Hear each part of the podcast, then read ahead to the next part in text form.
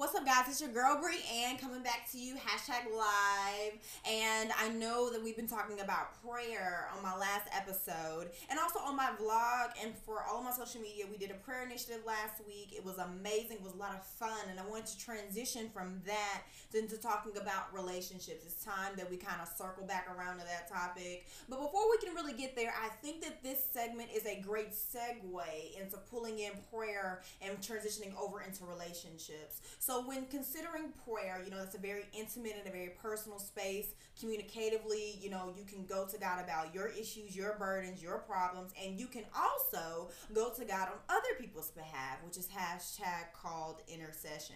And so um, one specific aspect of that I noticed that I need to discuss, especially as we transition over into talking about relationships. Because when you have a relationship with people, you know things that bother them, you know things that they're concerned about. And so these are things that you can talk about in prayer. Hashtag, however, when you are praying for other people, you have to be mindful, first of all, of what they want you to pray for and what they need prayer for meaning that when you take those things that they give you that they share with you in confidence and you go with some go to them instead of going to the throne room you go to someone else you are now entering into what's called gossip. And so a lot of people seem to think that there's no problem with gossip. Like they they think that like their best friends their close friends their mom doesn't hashtag qualify for their business not to be told to. But yes that is gossip. If you're going from one person to another with something that's confidential something that's said in private or really it's somebody else's business even if you see something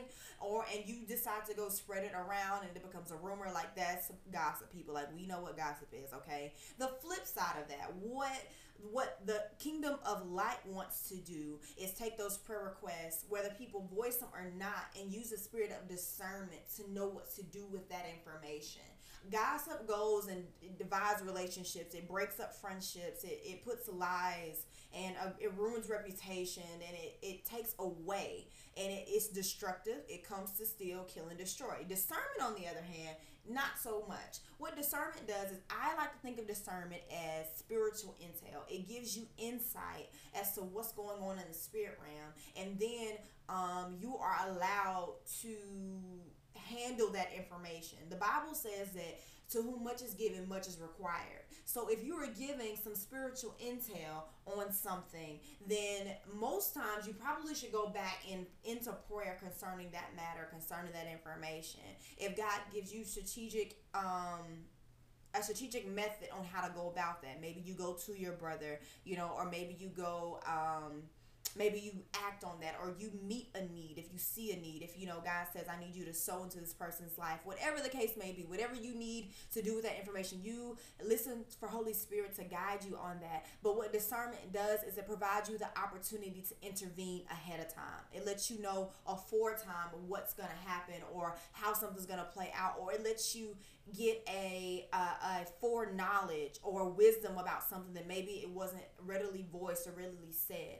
The reason why these two things are in juxtaposition, gossip and discernment, as it's as it pertains to prayer and relationships is because what do you the person the listener the receiver do with the information that you have? You can either go to your best friend go to your homegirl go to your mama go to your coworker and spread that information and dissect and understand it there or with your spiritual self you can go back to the throne room and talk to god about it. And so that is how that information um that is how you decide I, I, guess you could say for lack of a better word what to do with the information that you are given.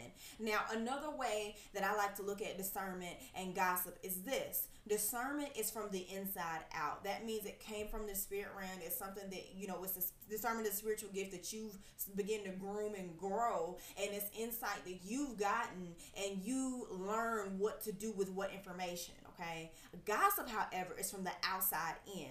That means that it came from somewhere else, it came from something else, and you received it, and now you are internalizing it and deciding what to do with it. So, again, if you are not a gossiper and someone brings you gossip, the gossip can end with you. I've got good news. Like, you can then go to God about that information, about the situation, about that job, about that company, whatever insight or whatever information you receive. So, again, there's two totally different ways that you can handle very precious information.